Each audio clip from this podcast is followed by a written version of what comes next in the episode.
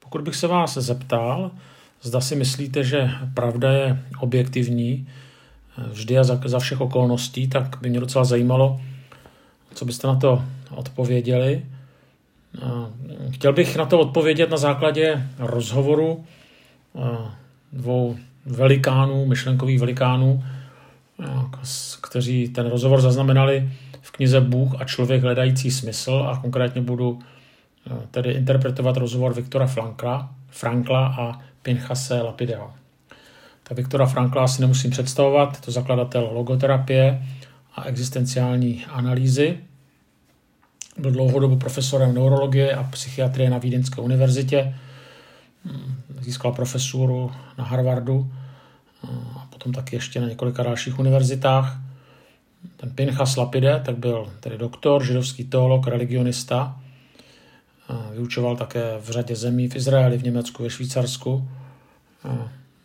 Přežil také holokaust. Zrovna tak jako tedy Frankl. A právě teďka tedy se dostaneme k té otázce objektivity a relativity pravdy. A, na jednom tom místě, v té knize, z které budu vycházet, tak eh, Frankl hovoří o tom, že věří v objektivitu pravdy.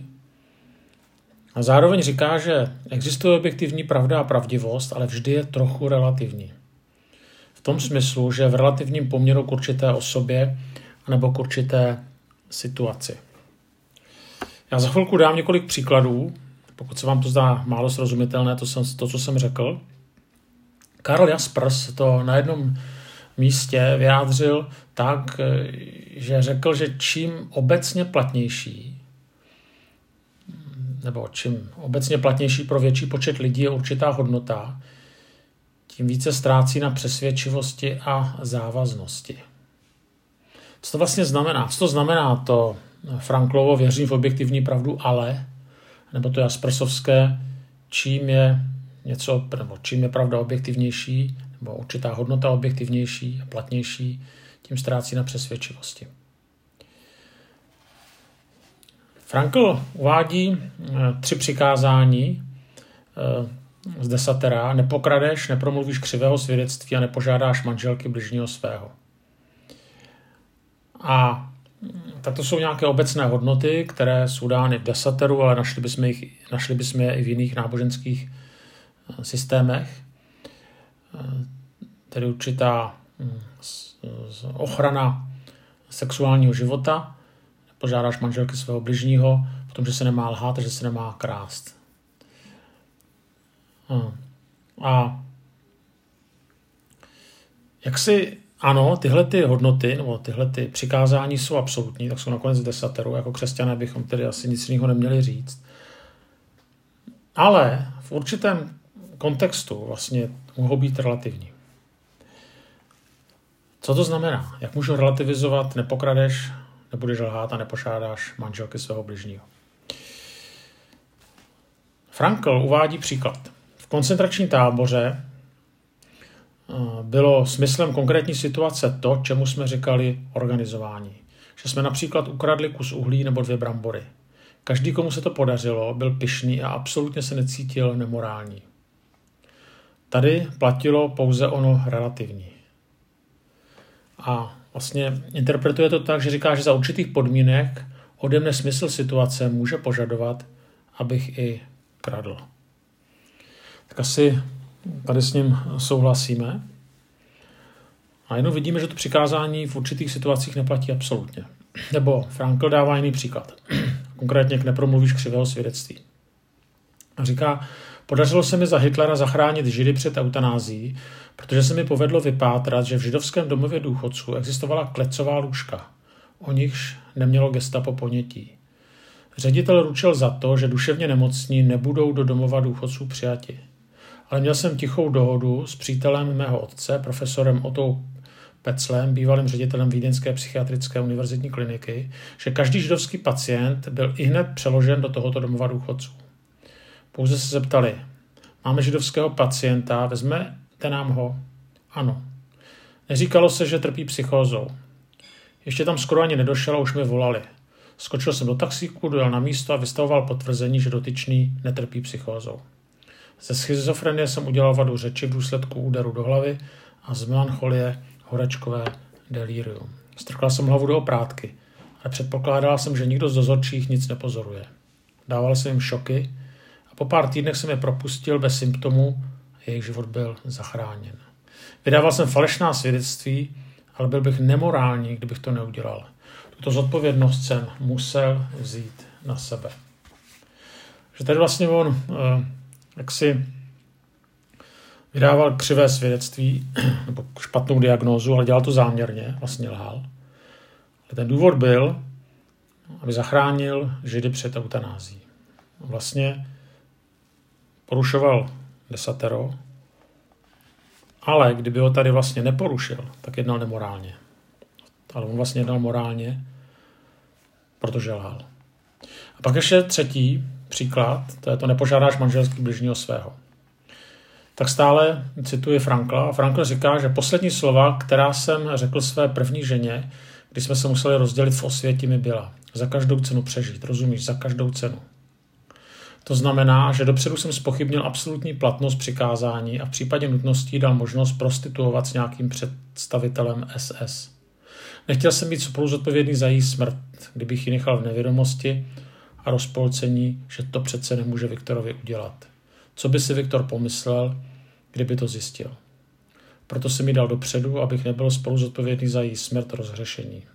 Třikrát jsem se zpříčil desateru. Tak asi chápete, kam mířím. Frankl to řík, vykládá tak, že přesto ale, přestože teda udělal tyhle ty jakoby, přestupky přikázání, jakoby relativizoval ty, ta, tady ta tři přikázání, tak říká, přesto jsou a byla a budou tato přikázání všeobecná a platí napříč dějinami i napříč společnostmi. Ale v jednotlivých eh, případech někdy nemusí platit. Co to teda znamená? No konkrétně tedy určitě se nemá krást, nemá se vydávat křivé svědectví, ani se nemá žádat manželky svého bližního. A právě ten smysl, nebo ten cíl, tak jako třeba Frankl chápal v logoterapii, to znamená v určité konfrontaci s konkrétním jedinečným člověkem a zároveň s konkrétní neopakovatelnou situací, tyto přikázání je možné překročit. Řekněme z důvodu jakéhosi vyššího principu mravního. A tím se nerelativizuje desatero. To znamená, že hodnoty, včetně přikázání, samozřejmě přikázání, které drží ty hodnoty, tak jsou nějakými obecnými vodítky pro naše jednání. Ale zároveň potom každá osoba, každá situace je konkrétní, je jiná. My musíme posuzovat, když posuzujeme něčí chování, anebo i svoje chování, tak eh, jak si tu konkrétní danou osobu a tu konkrétní danou situaci. No tady samozřejmě to, jak si zavání tím, že si člověk řekne, no tak eh, jak si potom všechno je relativní. Vždycky si můžu ukázat nějakého člověka a říct si mu, no tak ten člověk je slabý, něco třeba nedokáže, když se na něj podívám, no tak prostě se vlastně ani nemusí třeba ovládat, nebo když má prostě vrozenou lenost, tak, tak prostě nebude dělat to, co je mu, to, co dělat nechce, protože prostě je přirozeně líný. Tak eh, jak to teda vlastně je? Ten Lapide, Pinchas Lapide vlastně eh, to rozvádí potom a říká, že to, co Frankl říká o pravdě, tak je vlastně velice židovské, protože teďka cituji, svatost lidského života je největším přikázáním židovství. A údajně Myšna to dokonce nazývá královským přikázáním, protože je králem všech přikázání. Eh, teďka to rozvádí, říká, že židé, stejně jako jezuité, znají hierarchii pravd. Dva a dva jsou čtyři, to je pravda, kterou nikdo nespochybňuje, o kterou se nikdo nepře. Bůh je jeden a sám, to je taky pravda. Eh, ale za, mezi těma dvěma pravdama existují tisíce nuancí.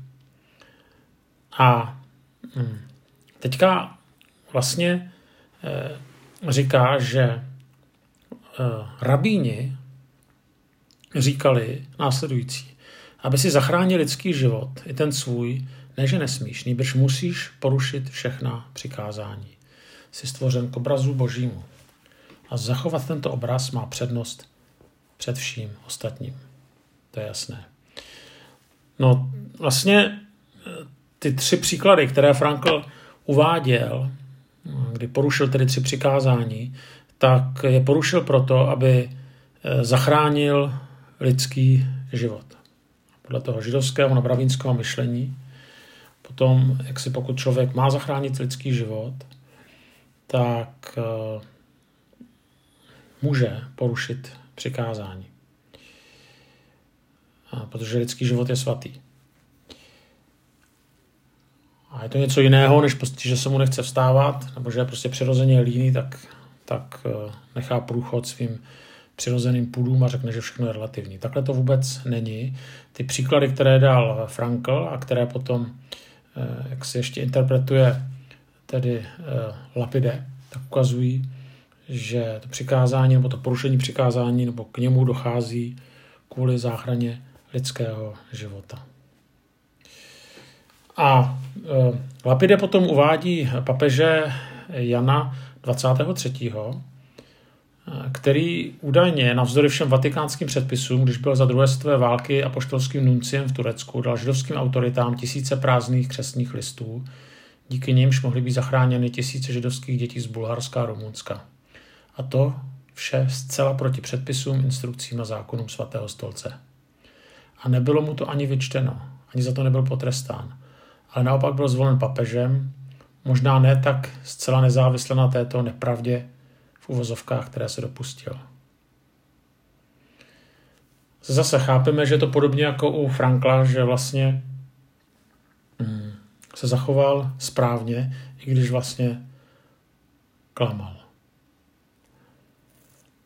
A tak eh, najednou vidíme, že na jednu stranu existuje jenom jedna pravda, nerelativizujeme přikázání, ale druhá věc je potom, jak tu pravdu interpretujeme a konáme v tom daném konkrétním případě.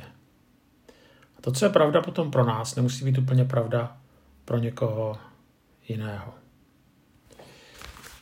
Tak eh, byl bych nerad, aby to vyznělo jako snaha pravdu relativizovat, ale bychom viděli, že eh, někdy ty věci jsou komplikovanější, než se zdají být na první pohled. A hlavně, a to jsem chtěl vlastně tímhle tím vším říci, bychom, když něco posuzujeme nebo někoho posuzujeme, tak vždycky, eh, než vyřkneme nějaký soud, tak eh, se snažili znát ten konkrétní daný příběh.